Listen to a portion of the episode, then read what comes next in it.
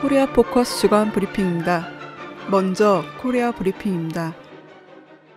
조선중앙통신은 조선인민군 전선 부대들의 공개 통고 우리의 최고 존엄과 체제를 헐뜯는 무모한 삐라살포 행위를 무자비하게 징벌해버릴 것이다를 이십일일 게재했습니다.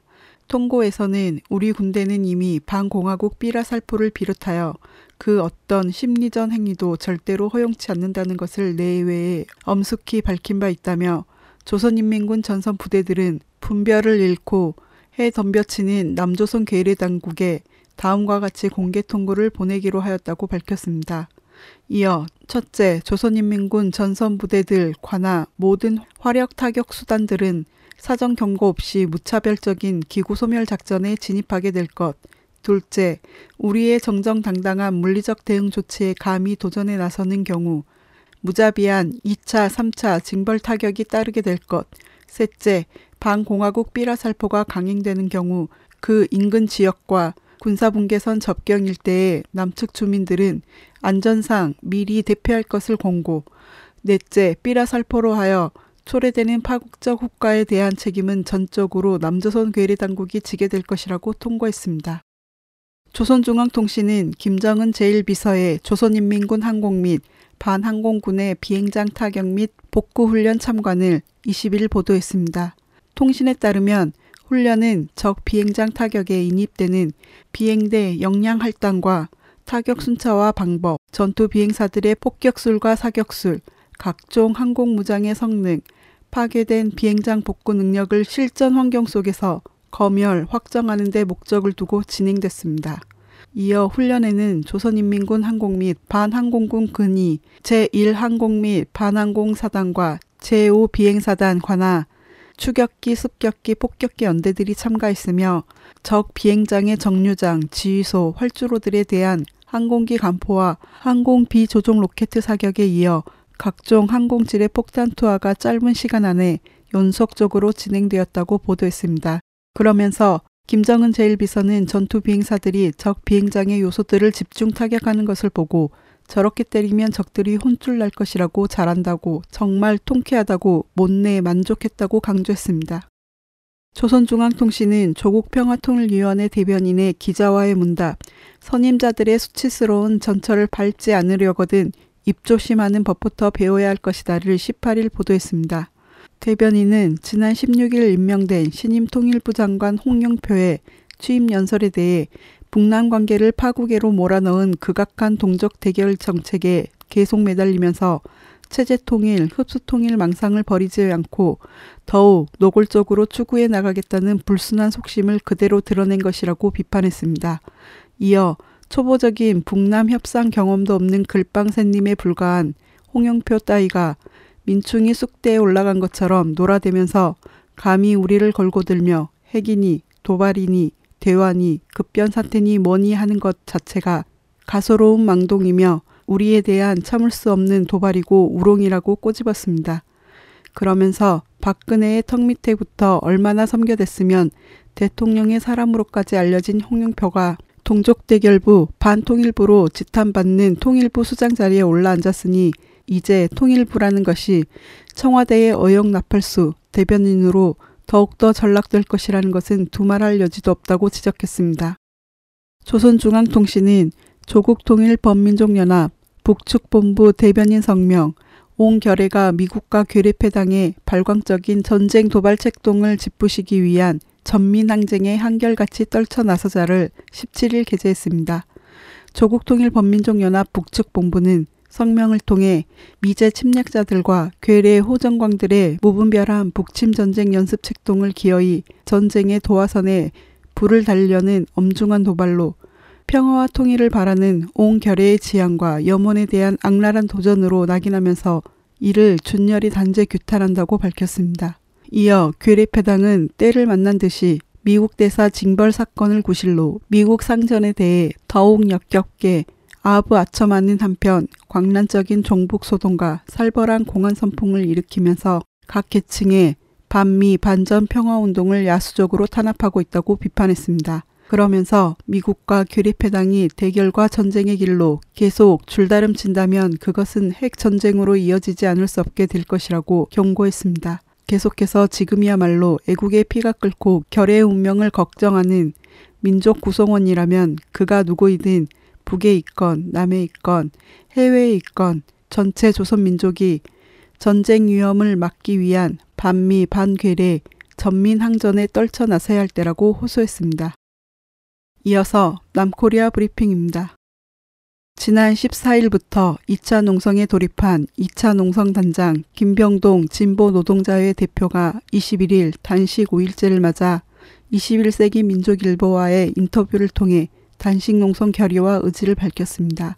김 단장은 들려오는 얘기와 상황을 종합해보면 현재의 농성투쟁을 위축시키고 압박하려는 움직임이 구체적으로 포착되고 있다며 어떤 탄압에도 굴하지 않고 농성투쟁을 승리적으로 이어가기 위해 이차 농성단을 조직했다고 그 의의를 밝혔습니다.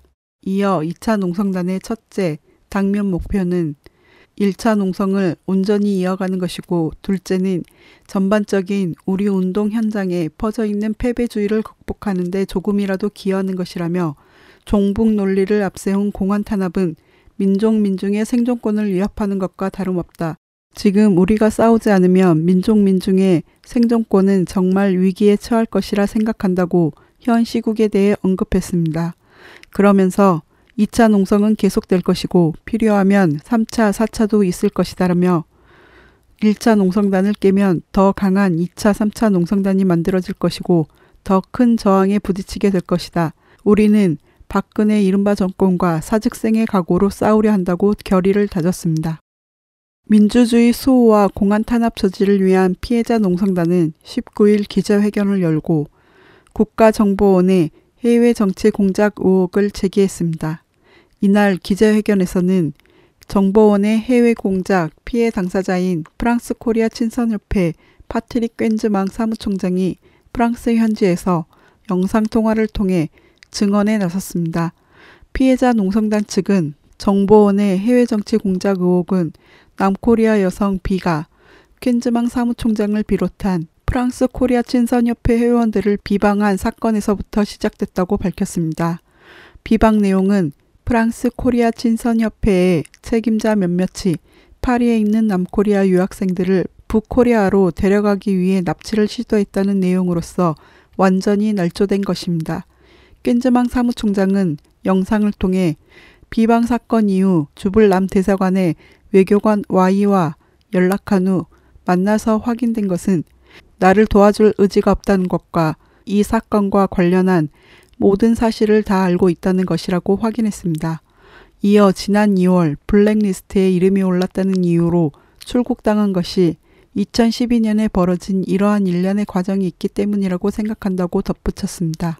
농성단은 기자회견문을 통해 국제민주인사 꿰즈망 사무총장의 입국 불허, 강제 출국 사태로 드러난 정보원의 해외 정치 공작 의혹 세 가지, 꿰즈망 사무총장의 입국 불허 강제 출국과 관련한 정치 공작의 의혹, 해외 인사에 대한 비방 정치 공작 의혹, 북유학생 잠적설과 관련한 언론 정치 공작 의혹 등을 제기했습니다.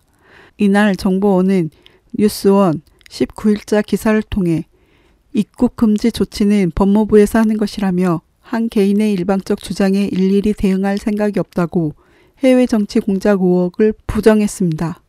이에 대해 피해자 농성단 측은 논평을 통해 정보원의 주장은 입국 불허 강제 출국 사태에 대한 명백한 책임 회피이며 뻔뻔한 거짓 변명에 다름없다며 과연 남의 어느 정부기관에서 꿰즈망 사무총장을 파악하고 문제시하며 블랙리스트에 넣을 수 있겠는가라고 반문하며 이미 꿰즈망 입국 불허 강제 출국 사건을 다루는 프랑스 코리아 친선협회 명의의 서한이 올롱드 프랑스 대통령과 상하 의원단에게 발송된 상황이라고 설명했습니다. 그러면서 하루빨리 진상을 밝히고 책임자를 처벌하는 조치를 취하지 않는다면 유우성, 유가려 남매 간첩 조작 사건처럼 국제적인 망신과 민심의 지탄 속에 정보원은 해체의 운명을 면치 못할 것이라고 경고했습니다. 사 일육 가족협의회와 세월호 참사 국민대책회의는 국가는 일 년이 다 되도록 선체 인양의 방법도 기한도 그 어떠한 계획도 내놓지 않고 있다면서 세월호의 온전하고 조속한 인양을 촉구하는 대국민 호소 기자회견을 청운동센터 앞에서 십칠일 열었습니다. 이들은 기자회견문을 통해 세월호 참사 일주기를 한 달 앞둔 오늘 우리 가족들은 유가족이 되는 것이 소원이 돼버린 우리의 절규를 담아 국민 여러분들께 호소하기 위해 이 자리에 섰다고 밝혔습니다. 이어 하루라도 빨리 실종자들을 찾기 위해 세월호 인양을 결정해달라며 실종자 수색을 제일의 원칙으로 해서 계획과 발표에 그치는 것이 아니라 세월호가 실제로 바다 밖으로 나와 실종자를 가족 품에 안겨주는 것이 국가의 당연한 도리이고 의무라고 촉구했습니다. 선체 인양 촉구 일인 시위를 확대하고 성명서를 발표해 서명운동을 집중적으로 벌이는 한편 참사 일주기 때는 추모제를 열 계획이라고 밝혔습니다. 민주노총은 사월 총파업을 결정하는 총투표를 이십일일부터 사월 팔일까지 실시한다고 밝혔습니다. 민주노총은 총투표의 목적을 쟁의의 태세 구축, 집행력 제고, 개별 사업장 조합원에 대한 파업 조직화로 설정했습니다. 민주노총은 오는 사월 구, 십일 중 총투표 결과를 발표할 예정입니다. 한편 파업권이 박탈된 정교조는 사월 육일부터 연가 투쟁 투표를 진행하고 공무원 노조는 별도의 투표 일정과 방식을 공무원 노조위원장에게 위임했습니다. 한상균 민주노총 위원장은 총투표에 앞서 발표한 조합원 담화문에서 팔십칠년 우리는 노조도 없이 싸웠지만 노동조합으로 결집한 지금은 두려움 없이 싸울 때라고 강조하며 사월 총파업의 성패는 총투표에 달려있다. 압도적 가결로 기세를 보여주자고 호소했습니다. 각계각층 삼백육십여 개 단체가 서울 프란치스코 교육회관에서 기자회견을 열고 장그래 살리기 운동본부, 비정규직법 제도 폐기, 상시 업무 정규직화, 진짜 사장 책임, 장그래 살리기 운동본부를 공식 출범시켰습니다.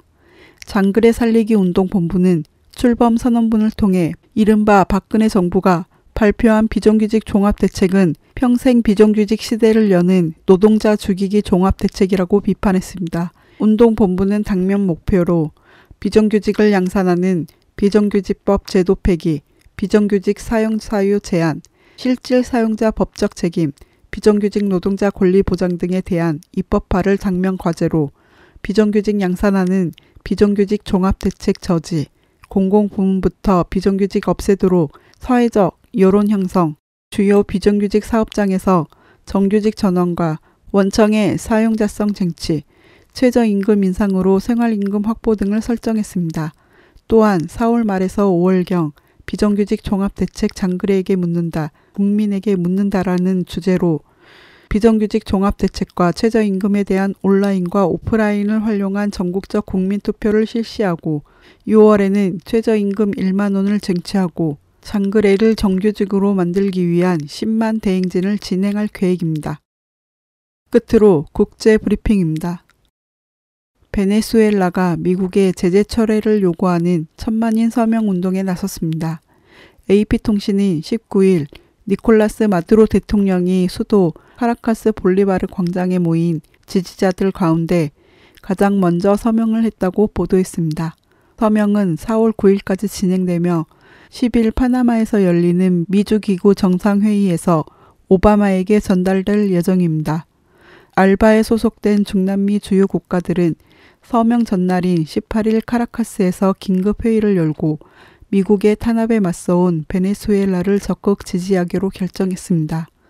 마두로 대통령은 회의에서 미국의 제재가 사회주의 체제를 무너뜨리려는 내정 간섭이라며 베네수엘라는 미국을 공격할 계획도 없고 누구를 해칠 의사도 없다고 강조했습니다.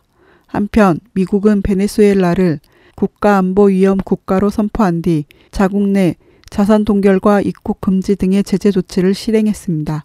이에 맞서 베네수엘라는 지난 이일 미 외교관 백 명 중 열일곱 명을 제외한 모두에게 출국을 통보했으며 미 관광객의 무비자 입국 혜택도 없앴습니다. 이란 원자력기구 대표가 십칠일 이란과 미국이 핵 협상에서 기술적 문제에 대해 구십 퍼센트 합의했다고 밝혔습니다. 알리 아크바 살레이 대표는 이날 국영티비 홈페이지를 통해 대부분의 이슈들에 대해 상호 합의에 도달했다. 단 하나의 큰 이슈에 대해서만 이견을 보이고 있다며 이같이 밝혔습니다.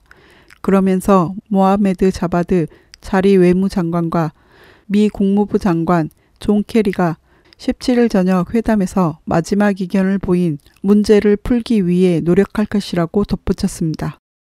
이스라엘 총선 결과 강경보수파 베냐민 네타냐후 총리가 이끄는 집권 리코드당이 일 위를 차지했습니다.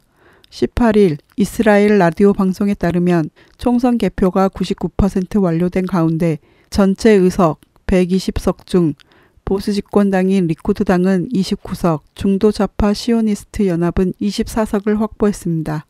이어 네타냐후는 지지자 연설에서 우파 정당들이 제차 없이 연정에 합류하도록 할 것이라고 말했습니다. 코리아포커스 주간 브리핑이었습니다.